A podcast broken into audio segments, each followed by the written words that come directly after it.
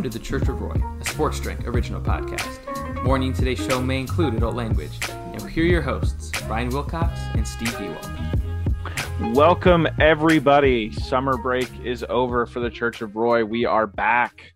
I am your host, Steve Dewald, after a couple weeks off. Uh, I am joined, as always, by my co host, Brian Wilcox. Brian, how are you doing today? Not bad, man. I, I would be amiss to mention that we did record a pod a couple weeks ago, but during technical difficulties, uh, didn't quite hit the airwaves. So it turned it in, turned into an extended break for, for I, the pod. I want to be clear. Uh, uh, we did not record a podcast. We had we had a podcast for two, and I did not hit record the second time we we started up. I uh, I wanted to redo the intro and, and I didn't hit record again. So we just had a one that went right into the ether. Um, I was shot, shot the shit for an hour. It was great. I'm pretty convinced it might be, if not our best show, at least in our top three, and no one will ever get to hear it. So, uh, unfortunately, it will live on in our imaginations, and uh, you know, maybe someday we'll, we'll find a way. Maybe I can I can talk to maybe my TikTok app and see if it was just listening and maybe there's a recording on listening. there. Yeah, maybe I'll talk to my nice uh, national security agent, see if he's got a backup copy of it. So it's um, weird. I think that's happened twice. And those are probably two of our best episodes. So yeah, I think the fir- the first time was no, like not pretty, a coincidence. First time was pretty early on, and I think what what happened there was like I it was like uh it was converting and my computer crashed and that it just never recovered. So, um, so perfect. Though that's the history of Church of Roy. Um, recording difficulties, but we do have a show. We do have some housekeeping to get to right off the bat. Since the last time we've spoke, the Blazers have started to fill out their training camp roster.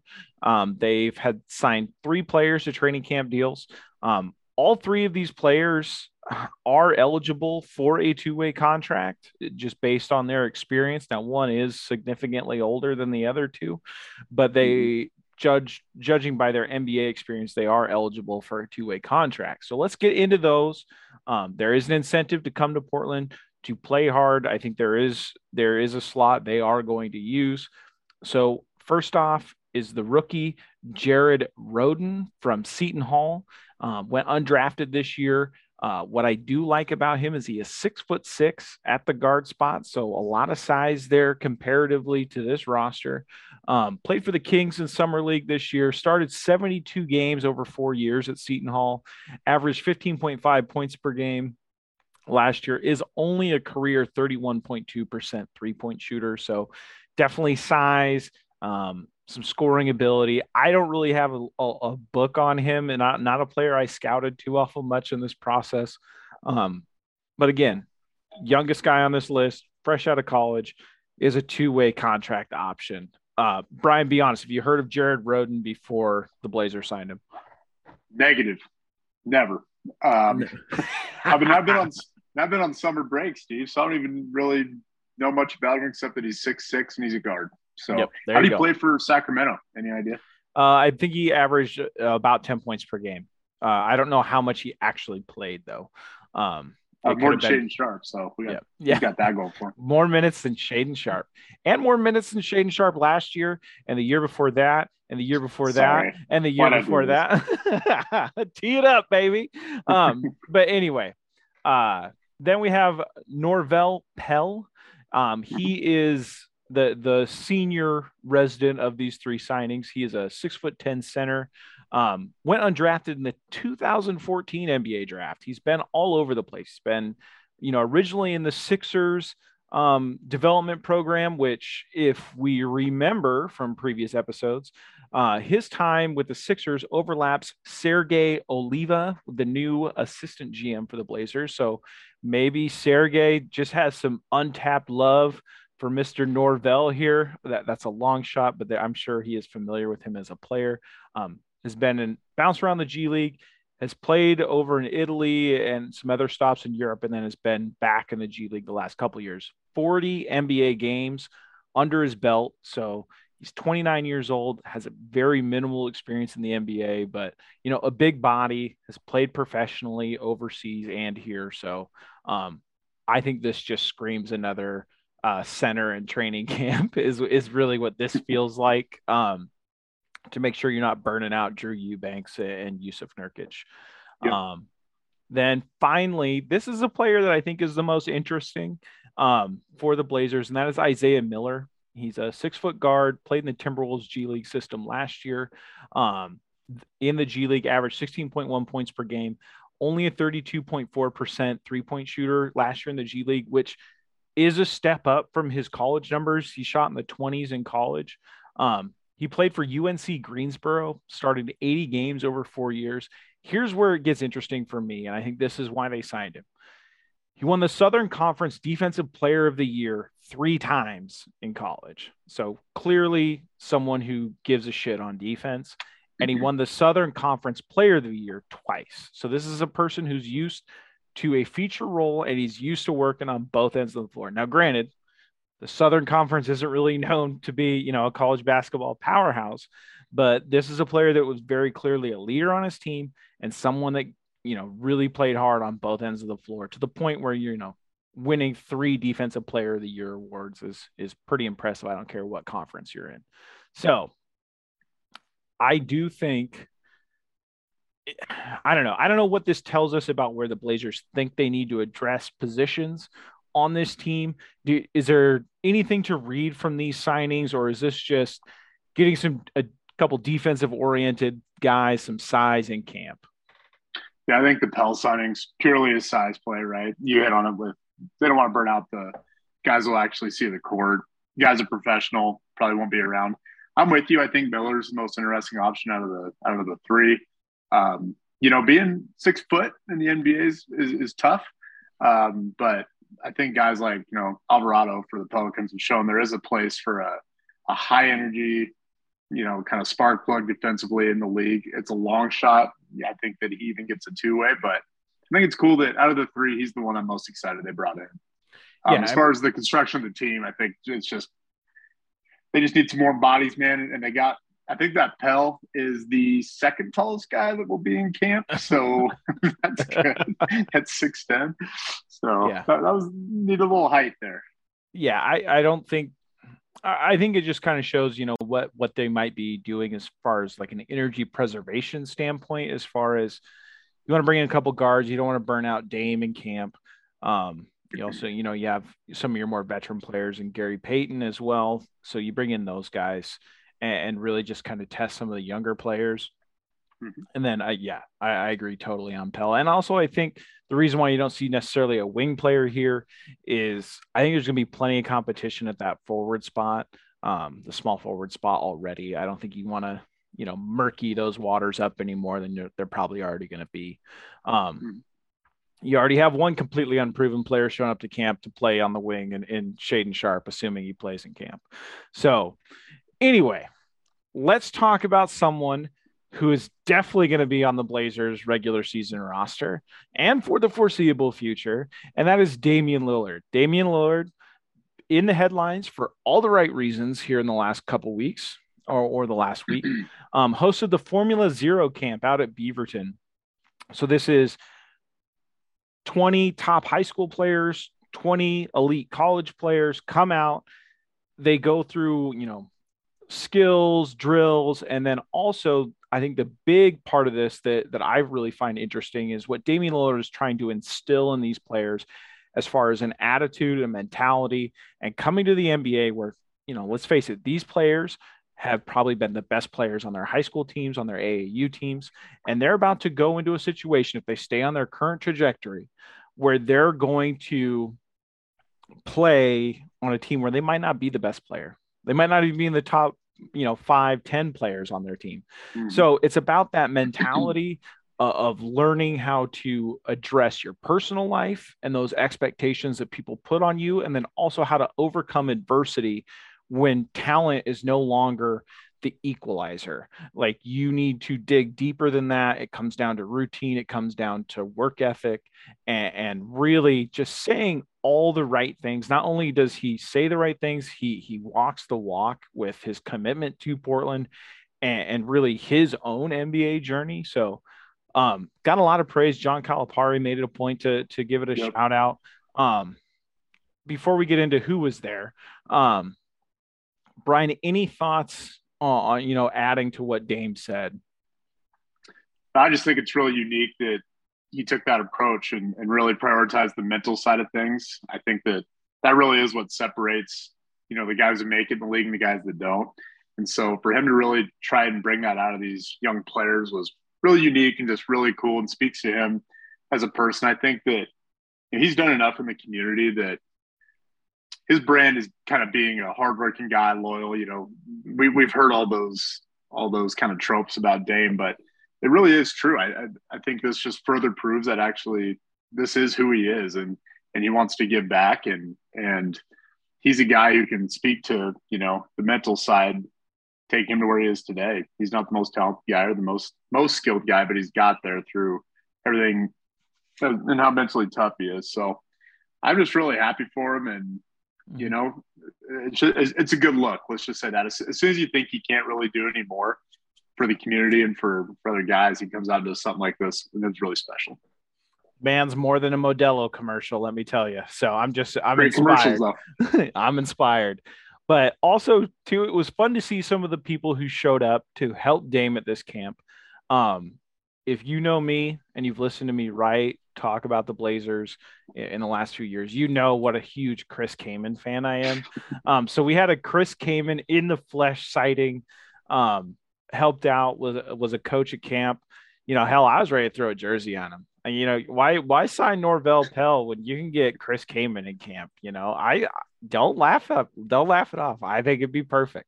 Um, also, I just love that those two have stayed in, in contact. Like, if you remember av- after the big roster change, and you know, the Lamarcus, Wesley, Batum, you know, Rolo leave. You know, it's kind of Chris Kaman and Damian Lillard is kind of the most established players on that roster. I mean, Gerald Henderson mm-hmm. as well, but I love that they're still in contact. So Chris Kaman was there. Uh, former Blazer Evan Turner was also there, um, which I believe Evan Turner piggybacked onto the Kelly Olynyk wedding right after that. So just just a full Northwest weekend for Evan Turner, a guy who's not allergic to a good time. Um, and then uh, and then uh, Anthony Simons also there. Uh, former coach David Vanterpool, Dame's, you know, trainer coach Phil Beckner also there.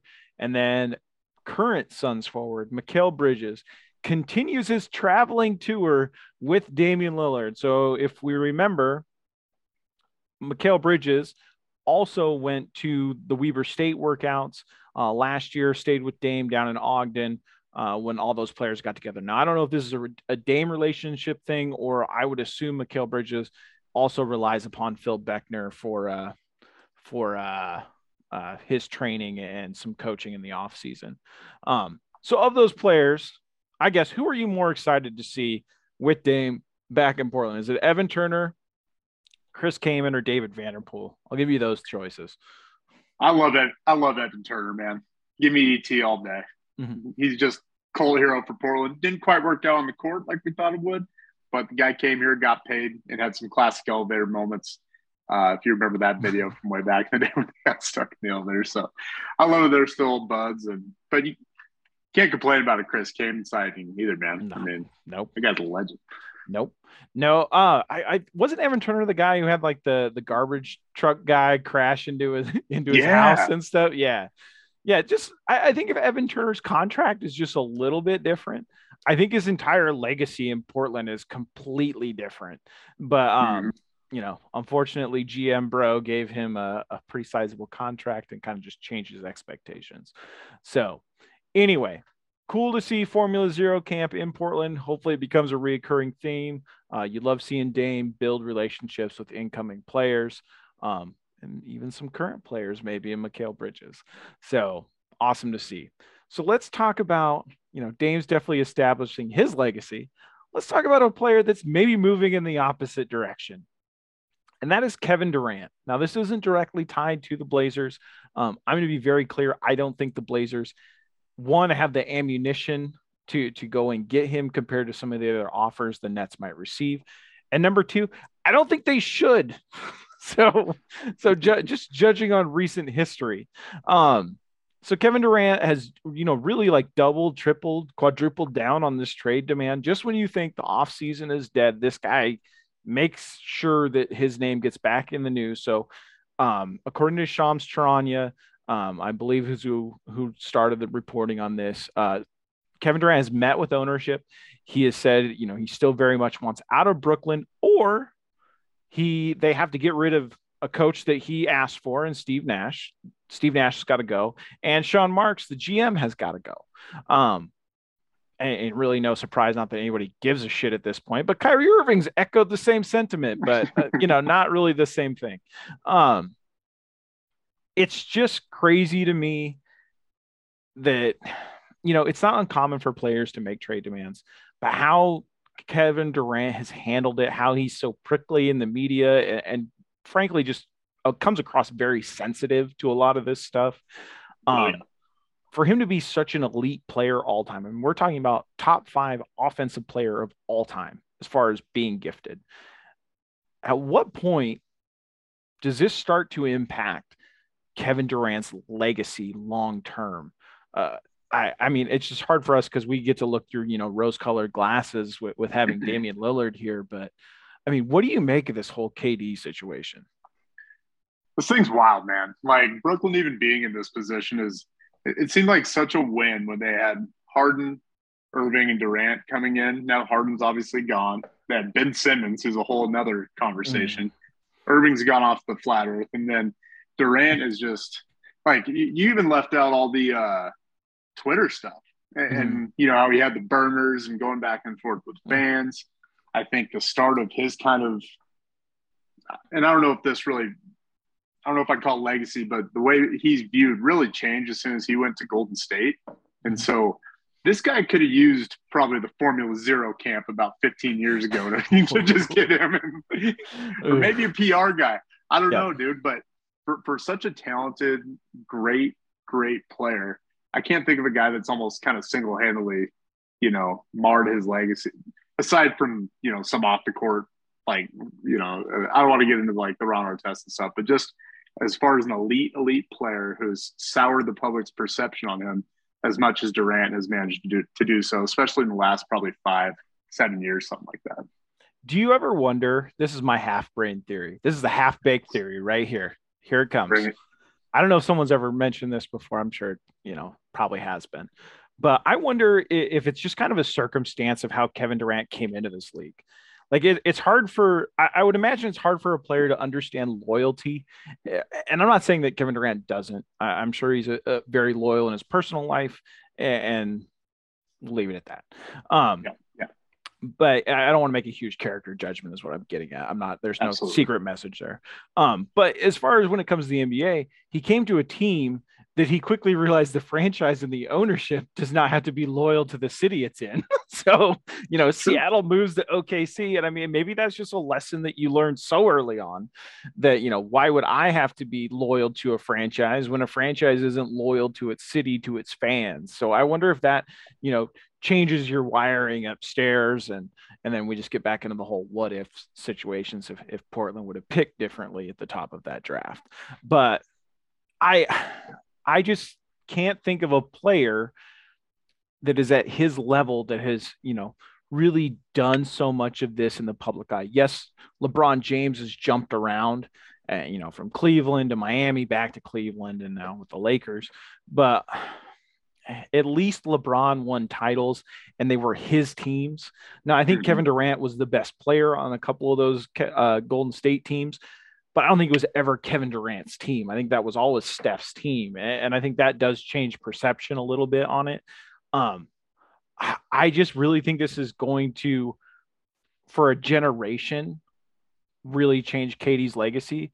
But eventually, as you get farther removed, I mean, his stats are going to be so insane, and, you know some of his production, and you'll be able to look and say, "Oh, he's got titles."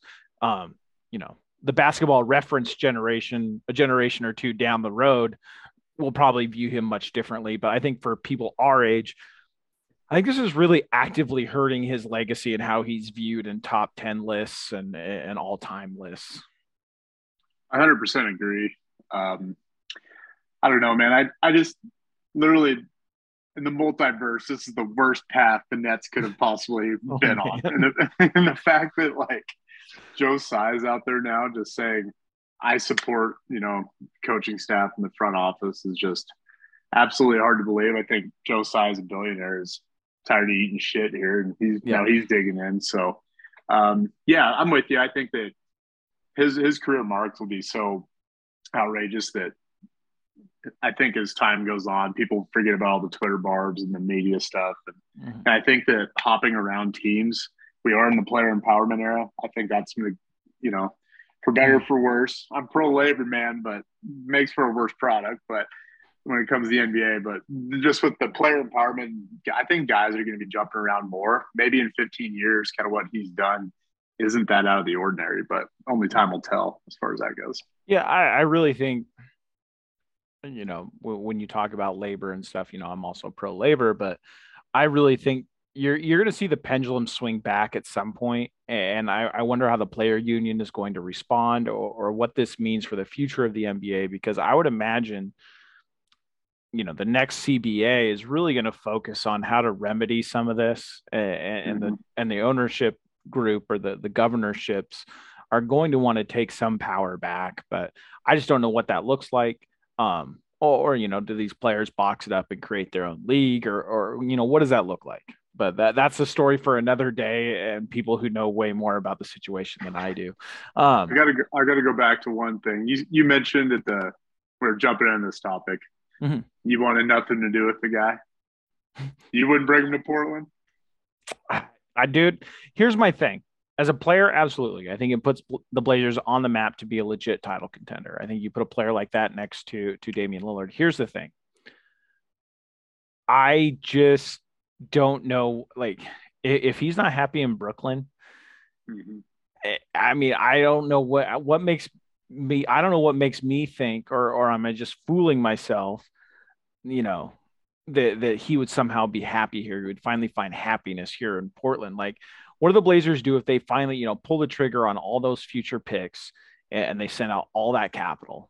You already have Dame under contract with with a contract that could fate, you know, border on the unfavorable side here real soon. Um, you know, down the road. So now you have a situation potentially where Kevin Durant asks out in a year, maybe two years and you you know his value is going to continue to diminish um, especially if he has another messy trade demand. So now you're not going to get the pick compensation back and you have aging Damian Lillard and limited cap flexibility. I just don't know how that's that's a situation for success for the blazers. Also you know I, I think kevin durant here you know puts him in the conversation to be a contender but i don't know if it makes them the clear cut best Western Conference team. And, and really, at this point in the game, with what that would do to you salary wise, how how do you make sure you're building around, you know, after the pieces go out? Like, how are you building a roster around that? You know, the the veteran minimum contracts; those guys have already kind of found a home already. So, mm-hmm. I I don't know. I are I see the point. I see why you would want Kevin Durant I just have zero faith at this point that it would be a situation I'm going to be happy with 18 months from now. This and this is a purely theoretical conversation, right? Neither of us mm-hmm. think are getting involved or have the have the assets to get involved. But if you get him, I think you got you got to go out and get the guy, dude. Te- pair up Dame and KD, and you worry about it later. You kind of, you know, with Dame's contract going out another five years or whatever, and Durant's got another four on his, I think, and it might be six and four, whatever. I think that you're so locked into Dame's kind of timeline anyway, for better for worse, that bringing in a superstar, you know, while he might be aging, is still an absolute superstar. I think you do it in a heartbeat, and you know, every single move you make is risk reward, right? Mm-hmm. This is it would be a whole lot of risk to bring that guy to this team, but man, the reward of him playing at a level he did last year, I think makes it worth it. But I don't think yeah. we're gonna have to worry about it. No, no. I I, I think, think, Do you think they get out? Do you think they trade him? I don't know. I it'd be really interesting to see the Nets ownership just really put their foot down and be really interesting to see the Nets ownership just really put their foot down and make them eat it. Just go, you know what? You're going to be here. And if you don't want to play, you're not going to get paid. So, well, if he, if he needs to know how to get out of some games, he's got Ben Simmons to, Jesus. to talk. Which, did you see that story about mm. Ben Simmons leaving the Nets group chat when they asked him to play? how, how crazy is that? Like, at least he knew how to leave the group chat. Could you imagine if he's like, "Hey, how do I get out of this group chat?" like, I muted it. Yeah. hey man, I'm trying to oh, sleep. But um I hope he's okay.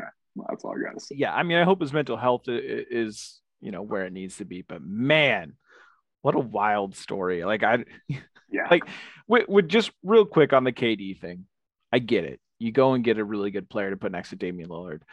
I just don't trust him to make it even 10 games without asking for a trade out of Portland because he went to a situation in Brooklyn that he handpicked the player he was going with. They got mm-hmm. he got him to sign DeAndre Jordan. They fired Kevin Atkinson.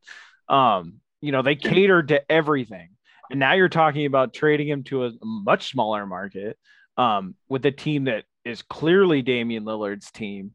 Um, mm-hmm. I I think that's a recipe for KD happiness to last, like I said, of 10 games. And then he's probably upset. And you're talking about a, a, a team that the ownership situation, no matter what Jody Allen says, I don't think is figured out. And you're going to toss that landmine in there and you're going to move a bunch of, uh, of draft picks out. Like, I get it. I want the Blazers to win a title, but I just don't think Kevin Durant and his antics is the way to go. And this is someone who like big time advocated for like James Harden a few years ago, and I think I've learned some lessons from from really being on that soapbox. Um, yeah, I'd do it, but I don't. To your point, like he wasn't a handpicked situation. Where the hell does he want to be traded to? You know, there was all that Boston smoke for a while. Mm. You know, centered around the Jaylen Brown swap, but I, I don't think, know, man. It's just like you, you had the spot. That was your spot. You screwed it up and now you're unhappy and it's like where do you where does he want to go? I don't i just truly don't understand it.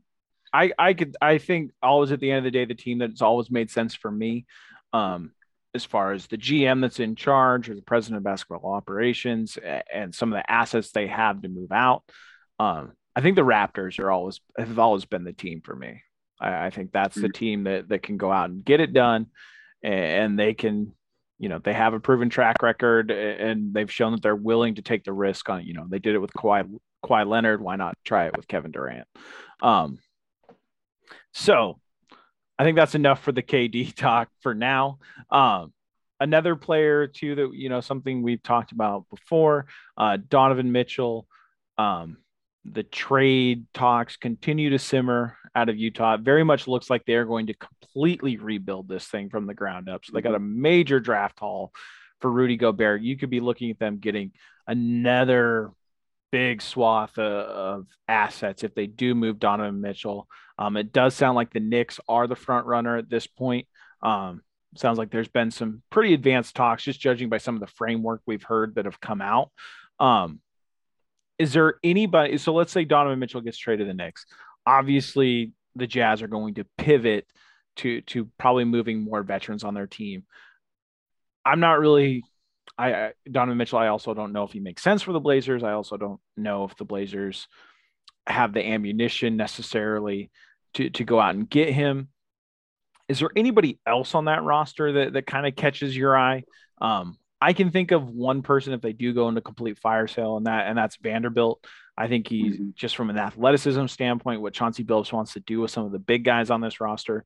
I think he makes a lot of sense. Um, and, and you know, the contract's right. Um, but really that that's about it. It's kind of crazy to just see this team that was one of the best records in the Western Conference really, you know, they're firmly turning the page on this team. So, your thoughts on the Donovan Mitchell Jazz situation? Uh, it's another interesting one, man. Um, as far as that Jazz roster, I'm with you. I think Vanderbilt's really the only guy. Um, be nice if they had a serviceable backup big that wasn't named Hassan Whiteside that they're looking to get off. I hope I hope Hassan Whiteside stays forever and he has to play on a really bad Jazz team. Like that's just man, me. But you're, you're hate for Whiteside. um, but just to just the Mitchell situation in general, man. I think it's wild just what they're reportedly asking for. I think they want like a Gobert like, um, you know, return, which is four first round picks and players and some pick swaps and all that good stuff. You know, if, if I'm Utah, I think I'm probably taking a Knicks deal centered around like Toppin and Quickley or Toppin and Grimes or something. Two out of the three of those guys, three or four first, and just calling it in because I think that that Gobert trade, you know, there's been some argument whether that's resetting that trade market for, mm-hmm. you know, a, a perennial all star type player, or if that was just kind of a one off. And I think that's like a one off, man. They gave up so much for a guy of his caliber. I think people's mileage on Rudy Gobert really differs, so that might be part of it. But that was so much, man. If you can get three more firsts and a couple young guys, you kind of look at it in total. It's like, okay, traded traded away our two franchise pieces. We got like eight first round picks and a handful of young guys. Let's go rebuild. To me, that works because he's probably leaving Utah anyway. There isn't a blue chip young guy out there. I don't think that you know there is really hmm. attainable for him. And so I don't know, man. I'm surprised they're asking as much as they are, but I get it. It could be posturing and then they come down. Who knows? Yeah. And they, I mean, really, if if they do get a bunch of picks, you're looking at two teams in the Northwest Division where they are very much just focused on having a billion picks in OKC yeah. and Utah.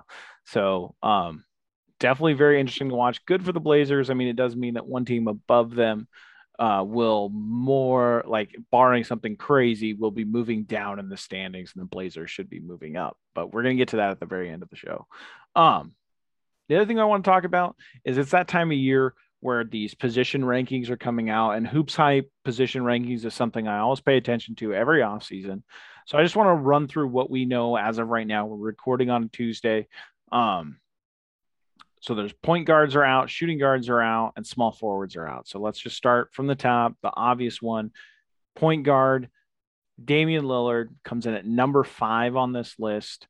So only Trae Young, Ja Morant, Steph Curry, and Luka finish in front of him. Um, you know, I would like to say he should be higher on that list. Um, I always think it's weird when I see Luka on this list, but I mean, I guess mm-hmm. he is a point guard. Um, I don't think there's an argument to be made against Steph. Uh, I think he's the dude. He, you know, just won another ring. Um, Ja looks like he's really definitely taken that next step. Trae Young is the kind of one where I'm. I don't know. I I think Dame's. I'd rather have Dame than Trae Young at this point right now, especially if Dame comes back healthy. So, your thoughts on Dame at number five, and and then we'll get any thoughts on the rest of the list. I, I, get it. I get why he's five. He's coming off a down year with you know fighting the injury all last year and all that good stuff. And and Morant and Young are both young and ascending. So mm-hmm. I get it. But I think still, if you're taking a point guard to win next year, you're taking Dame over both those guys, Morant included. Um, I think better leadership capabilities, clutch, the intangibles, all that stuff just puts him a hair above those guys. Um, but you know, I get it. I don't. I you don't have too much to quibble with him being five. At least he's above Kyrie Irving, right? Yeah. so, who was at seven, which is kind of strange. Yeah. But, um, yeah, I, I, think Dame's coming out hot this year, man. And I, and I, think by the end of the year, he'll be looked at as the third best point guard in the league. I have no qualms with Luka and Curry being ahead of him for sure. I will say this I again, I'm not too upset about where Dame is. I, I, think he can outplay that position. I think he can maybe slip a little bit in these rankings. Who knows? Depends on how he comes back from the injury, which I think he will come back very strong from it. Mm-hmm. What I don't agree with is if I was a Bucks fan, I'd be freaking out because Jrue Holiday at number 10 is just like borderline criminal for me. Like that guy Agreed. is so good on the defensive end, what he can do. And he, you know, he's just I mean, not as clutch as Dame, but like when you need a big shot, Jrue Holiday can go and get it. Um, it's just crazy to see how he's, you know, basically through his whole career has just been underrated. I think he's one of the best defensive guards in an era where defense is not emphasized. Um, mm-hmm. One of the best players of the last decade at, the, at that spot. So it, it's just always wild to see him, you know, underrepresented in all of these lists. Um, yeah, you're going to take Kyrie over Holiday next year? Or I wouldn't. Yeah, I w- I wouldn't touch that at all. I think James Harden was on that list too. So it's like as a point guard, yep. like I'd take Jrue over James Harden right now, any day of the week. Yeah, um, I think Harden's at seven and Kyrie's at eight, and then your boy Simmons is at uh, sixteen. Boom, Ben Simmons has left the group chat. all right, uh, shooting guard. Uh, we have Anthony Simons on this list at number sixteen. Now, that being said, even in the article on Hoops Hype, they talk about how of the players in that range, Anthony Simons has the biggest potential to really outplay that rank. He's got a super high ceiling. Uh, they mentioned, you know, the benefits of playing next to Damian Lillard and how that's adva- helped advance CJ McCollum's career. Um, you know, I believe it. I, I think we've seen flashes of it. I think the Blazers had such a weird year last year. He still found a, way to put up numbers and, and really was the best player for the Blazers, you know, most nights. And I think that's going to be super useful as he takes a more you know a, a, feature role this next year, especially on the offensive end. So, your thoughts on Anthony Simons at number 16 on Hoops Hype's rankings of shoot shooting guards? he's right ahead of Lu Dort, um, right behind Jalen Green. So, if if he's the 16th best shooting guard in the league this year, we might be in a little trouble. Um, he, he go, you know, I think realistically, I think he really could land at that 11, 12 spot, like let's say next year or something. I think Jordan Poole's at 11, which is kind of an interesting comp because mm-hmm. st- statistically, they're extremely similar. I think Poole has more of a resume of playoff performance and, and you know, winning with, with Golden State. But biggest thing holding up Simons, in my opinion, is just defense, right? I think he's still looked at as an absolute, you know, sieve on that end. So mm-hmm. if he can tighten up defensively, I think he'll climb up this list. I expect him to outperform 16 this year. Yeah, I, I, it just comes down to defense. Like there's a lot of fear for him on that on that defensive end. Um, offensively, I don't think anybody's really worried about what he can do, um, whether that be in a primary role when Dame's on the bench or or you know playing off of Dame and more of a catch and shoot. He's shown he's got accuracy and, and right. he can carry at volume. I did find it interesting that there's a couple recently former Blazers that were on this list. So Anthony finishes above Norman Powell, um, who was near the tail end of the list. Um, notice he was listed as a two and not a yeah. three. Hey, weird. Just obviously Neil O'Shea was not consulted on this list, but uh, Gary Trent Jr. drafted in the same draft class as we all know, um, as Anthony Simons a few picks later, um, finished just above Anthony Simons on this list. I think Gary Trent Jr. is super interesting for for the Raptors, assuming he stays with the Raptors and isn't part of a hypothetical trade for Kevin Durant. But um, you know, cheaper contract at this point.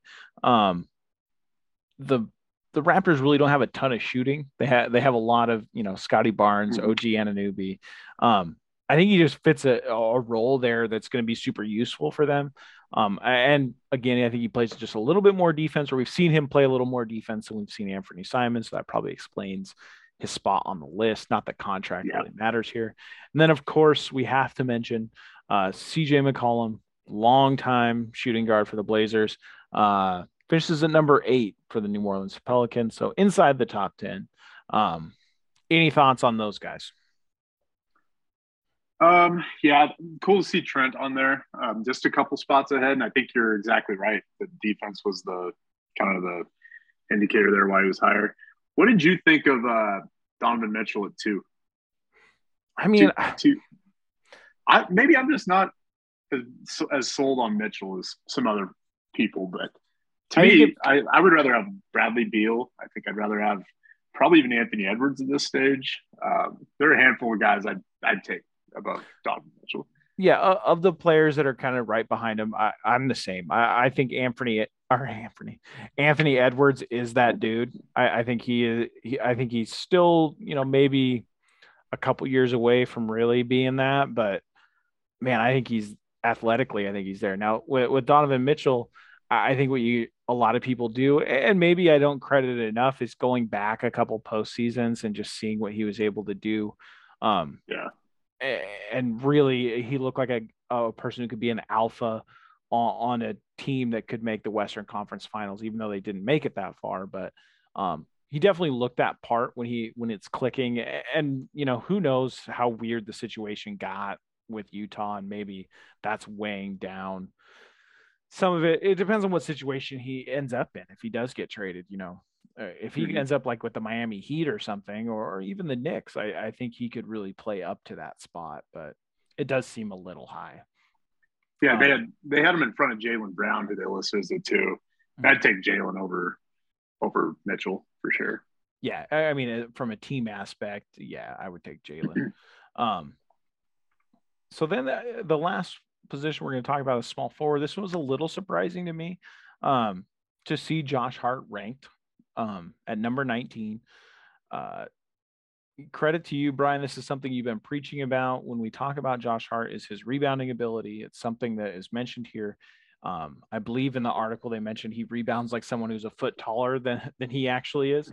Um, but uh, man, I, I sometimes I think we we underrate just because it was he was so brief when he was when he did play here, and it, the roster was so awkward. He's never suited up with Damian Lillard. Um, I think Josh Hart is going to be I think he's going to recapture everybody's imagination this year. I think he's going to be a fan favorite just because one, he's got the personality. Two, he's got you know a playing style that on paper should fit really nicely with this team. Um, mm-hmm. Just wild to see the Blazers with with a small forward on the list, uh, a position that you know me and you both talk about maybe is up for grabs in training camp. Yep. Um, your thoughts on Josh Hart at number fifth, number nineteen? Sorry, nineteen. Uh, no, I was super excited to see him on there 19 ahead of Saddiq Bey, um, who mm-hmm. somebody who I'm really high on. Mm-hmm. Um, and that doesn't, that might not seem super high, like when you just hear, oh, 19th best small forward in the, in the NBA. But when you tack on who we've cycled through that small forward position, who the Blazers have worked through year after year, trying to kind of fill that hole. And then when you really just look at who's slotted in as a small forward, you know, they have Kawhi, Durant, LeBron, I mean, they have a they kind of even Tatum guys who play up a position probably as often as not are listed as three. So it's truly a loaded loaded group, and so mm-hmm. that 19 is actually really impressive for for Josh Hart to land there. Um, you kind of hit on it, but I, I think he's primed to have a huge year with us. I think a lot of the things he does will complement everybody else on the roster extremely well. And I don't think he's going to come into this year shooting fire out his ass like he did last year. Mm-hmm. I mean, he shot the ball so so well with Portland last year, but yeah. I, I, don't know. I don't know if that's uh, sustainable. But everything else he does and brings on a night to night basis, I think he'll be uh, not only a huge contributor but a real fan favorite. Yeah, absolutely. Um, I, I think it's worth noting that you know someone that a lot of people here in Portland daydreamed about. Um, OG Anunoby only finished seven spots ahead of Josh Hart at number mm-hmm. 12. Um, interesting to see where he landed. And then I think Jayson Tatum was number one on this list, I believe, for small forward. So, yep. um, looking ahead, we don't know these lists as of right now. I don't know when the power forwards will come out. Um, do you think the Blazers will have another top 10 player in these rankings, whether it be power forward, which we assume Jerami Grant would be the, the person for the Blazers on that list. And then, of course, Jusuf Nurkic at center. Do you think they'll have another top 10 player? I think Nurk sneaks in, maybe that eight to ten range, seven to ten, something like that. Uh, hopefully, he doesn't get dinged for health, especially last year when he clearly shut it down. Mm, yeah, just just to aid the tank. But I think Nurk slips in. I think Grant's going to be closer. Um, I think he has a better shot than maybe he would have if they would have just the way they slotted guys in, right? Like I just mm-hmm. mentioned some of those dudes who yeah. play a lot of four that were slotted in as threes you know, I don't know how many true fours are really left. And so mm-hmm. I'm gonna yeah, I'm gonna say two, man. I think I think Grant and Nurk both sneak in, Steve. Yep. I I think so too. I, I think Nurk's a lock. I, I, think when you're looking at true centers in this league, I, I, think he is surprisingly much higher on the list than than we all think. Um, Jerami Grant will be interesting, like you said. It, it does help how they structured the small forward list. Um, I'm interested to see how you know how where do they put you know Karl-Anthony Towns in this list this year? Like where, yeah. where does he end up? But I mean that's just really kind of just one name. So um I like I like their chances. I for sure one, potentially two. I, I think both will make it, which when you look at it that way, hoops hype, you know, potentially three players inside the top 10 at their respective positions. That probably should be a playoff team. Mm-hmm. But ESPN's win loss rankings came out today, which this is, I want to preface it with this. Kevin Pelton has talked about this at length in the, you know, in previous years. This win loss ESPN projection is always brutal for the Blazers. It's always comes in much lower than, than what we all expect. So, according to their their list that came out today, they have the Blazers at number 10 in the Western Conference with a 35 and 47 record. Brian, give me your thoughts. Is it time to to get upset and head to Connecticut and go to the ESPN offices and demand a change or or is this just more of what we've already seen before? This is a annual tradition to see these projections come out and hey, last year they're they were pretty right. We uh we didn't meet it, but to your point, he's talked about it. Portland always get, gets kind of beat up in these things. Um, I'm surprised because I mean, the, I think the Vegas over under is like 41, and usually Vegas is pretty, you know, close with some market factors in there, whatever. But to, to project them to come in six wins under what Vegas has them at is is pretty wild, um, mm-hmm. and only an eight game improvement over last year.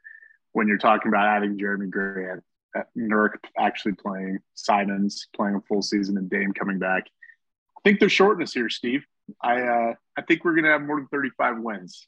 Would be my prediction relative to these these forecasts. Here, here's my thing. I, I think they are gonna have more than 35 wins.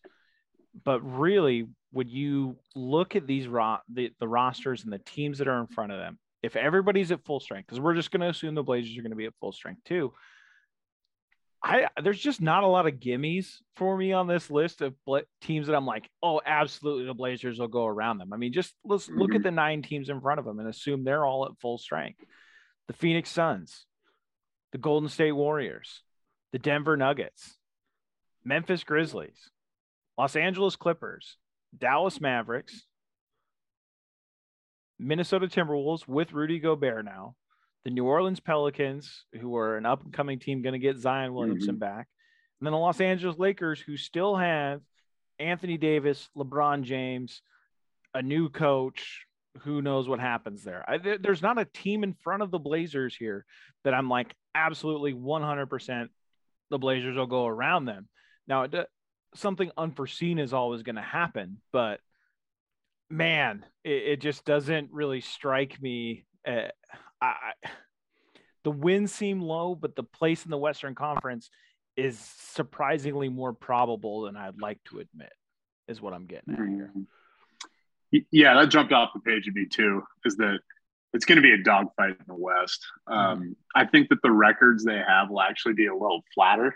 Mm-hmm. Um, and surprisingly, I actually looked at last year's like one through 10 and and where they have everybody ranked as far as wins is pretty similar to last year, with the exception Golden State won 64, or sorry, Phoenix won 64 last year, and they're slated for 56. But that's a huge drop off between Portland at 10 with 35 wins and LA um, at nine with 42. And even from seven to eight, 49 wins for the Timberwolves and 43 the Pelicans. I think it's going to be flatter. I think down the stretch, you're going to have teams jockeying in those last six positions, maybe, and just kind of going back and forth. But I, am also with you, man. You, you look up and down, and you're like, holy shit, this conference is absolutely loaded. Mm-hmm. Um, but we have to remember, you know, Dame at his top top level, which he's shown is is such a you know talent that um, I'd be surprised I'd, I'd, be shocked if with a healthy squad we finish 12 games under 500 or even I'd be a little surprised we finish in that 10th spot. I think we'll find a way to at least crawl into that. We'll say at least nine, which isn't really yeah. saying much, but no, I, I think I think you know something always happens. Teams drop out, expectation change. You know, maybe how a roster is built suddenly it doesn't make sense anymore, and you got to tear it down and rebuild. Um, that's going to happen, and the Blazers are in position to move up. But also, I mean, the Blazers are in that same boat too. Maybe something doesn't work how this roster is constructed you know, mm-hmm. maybe Chauncey Billups isn't a good coach. We still don't know. Like, I mean, he he there was no, zero expectation last year. Um, you know, you're bringing in a, lo- a lot of new pieces and, you know, some old pieces and new roles. Um, who knows? Like, I mean, if you're going to assume somebody else is going to get injured, you have to assume the same can happen to the Blazers. Um, if you assume a team's construction isn't going to work, you have to assume it's also going to happen to the Blazers. And that's where it gets tricky for me. Like I said, there's just not a team I can point to that's in front of them right now in the standings that I'm like, absolute lock. I don't like this team. The Blazers will pass them. Um, if you give everybody the same, you know, criteria that you're giving the Blazers, the same benefit of the doubt yeah. you're giving the Blazers. Um, I will say this though, as far as the win loss record, if we throw out last season, the previous three years before that, record wise, now granted some of these are wonky because of COVID, but 42 and 30, 35 and 39, and then 53 and 29. So, you know, they're well above that 35 and two out of those last three seasons. And I think the Blazers roster is on par with that, you know, going mm-hmm. forward. Were there any teams that John? I, I, agree with you. There's no easy pick as far as who could maybe drop, but is there anybody above Portland and you saw their projected win loss record and it kind of made you go like, that seems a little, little rosy? Anybody yeah, I think we're re- they're really banking on that this Timberwolves thing is going to work, and mm-hmm. and I'll be interested to see. Like I think it's going to be a huge uh, test case. Uh, now I do think Rudy Gobert. I mean, is a perennial defensive player of the year option. I think they could be a very good regular season team. So that that record does make some sense to me. Um, that that's kind of the first team that jumped out. Also, I think the the Mavericks. I, I think Luka is yeah. an MVP candidate this year, but it's another team where I don't know what their supporting cast really is. Like I, I understand the Christian Wood move, but you know, losing Jalen Brunson is a big deal for them. And, and I'm really interested to see how they can, you know, make sure they they maintain a, a foothold you know, in the top half of the Western Conference and really just buy. I mean, even here they're outside of home court advantage, but you know, they're in the conversation. They're knocking on that door. And then, of course, you know, the Clippers and the Lakers, it really just comes down to health and veteran attitudes there. Um. You know, do, does Paul George and Kawhi Leonard play, and do they play together for a long period of time? And then, really, with the Lakers, is can Anthony Davis stay on the floor? Um, but again, if you're giving everybody the same benefit of the doubt that you're giving the Blazers, sure, sure. It's hard to pick it that way. But there's definitely teams here that that are primed to to run into some roadblocks. Yep. I was I was with you on the Timberwolves, you know, to be seen if that works. I do think they'll be a pretty good regular season team. I just think they might struggle like Utah did a little bit in the playoffs with Gobert and get playoff court. With you on Dallas too. Uh, the Christian Wood thing has to work for them to get to 49 yeah. 33, in my opinion. Luka might take another step. You know, maybe he's good enough to get him almost 50 wins by himself, but I think that was one that kind of stuck out for me. Uh, the Nuggets at 53 and 29. I think kind of the the checks are getting due on on Murray and Porter, and they've really lost some depth. And so if those guys struggle, or or maybe you know Porter continues to he, he's had nagging injuries the entire time, right? And hasn't really stayed healthy for for prolonged stretches. So mm-hmm. if he misses time, I think they could be in a little bit of trouble. Jokic probably gets him pretty close to 50 by himself, but that's a mm-hmm. team to watch. And then for me too, they have the Suns up top, and we kind of talked about the Suns already and some of them might be some weird vibes going on there, man. Yeah. Chris Paul's another year older. Um, you know, Devin Booker's obviously firmly in his prime and a really good player, but how that Ayton situation looks and, and Bridges being there too, they, they should be tough, but mm-hmm. and they, and know, they still and have to navigate Cam Johnson's minutes and him looking for yep. a contract as well. Yeah, and so that's another team that maybe you know they they were absolutely on fire last year. Maybe they regress a little bit back to the middle of the pack, but I still think they're top four for sure in the West, but that that's a team that can maybe slip a little bit too. So just a couple couple teams I saw that might be a little on the rosier side rather than Portland. So, you know, I, I said that there's not a team in front of the Blazers. If you give them the same benefit of the doubt, you know, I don't see them jumping past.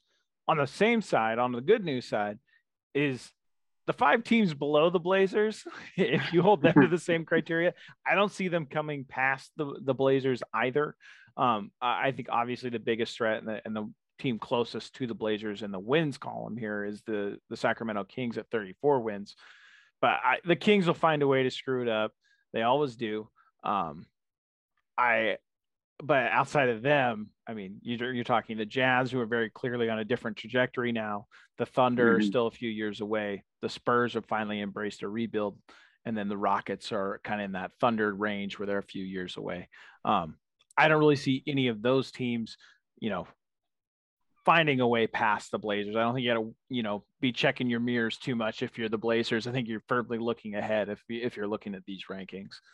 I'm I'm with you. I just hope that karma doesn't strike with the Kings. We've talked so much shit about the Kings franchise yeah. on this pod. That what if it, what if this is the year it finally comes together, Steve, and they and they you know snag that ten spot? We're sitting there watching the plan at home again. Like shit, this sucks. Nope. I really don't think it'll happen. We're nope. not. We're not. The, I, I don't think we could even we could break the uh, King's curse. So we're probably probably in right shape there. Death, taxes, and the Kings screwing this up. I like. I really.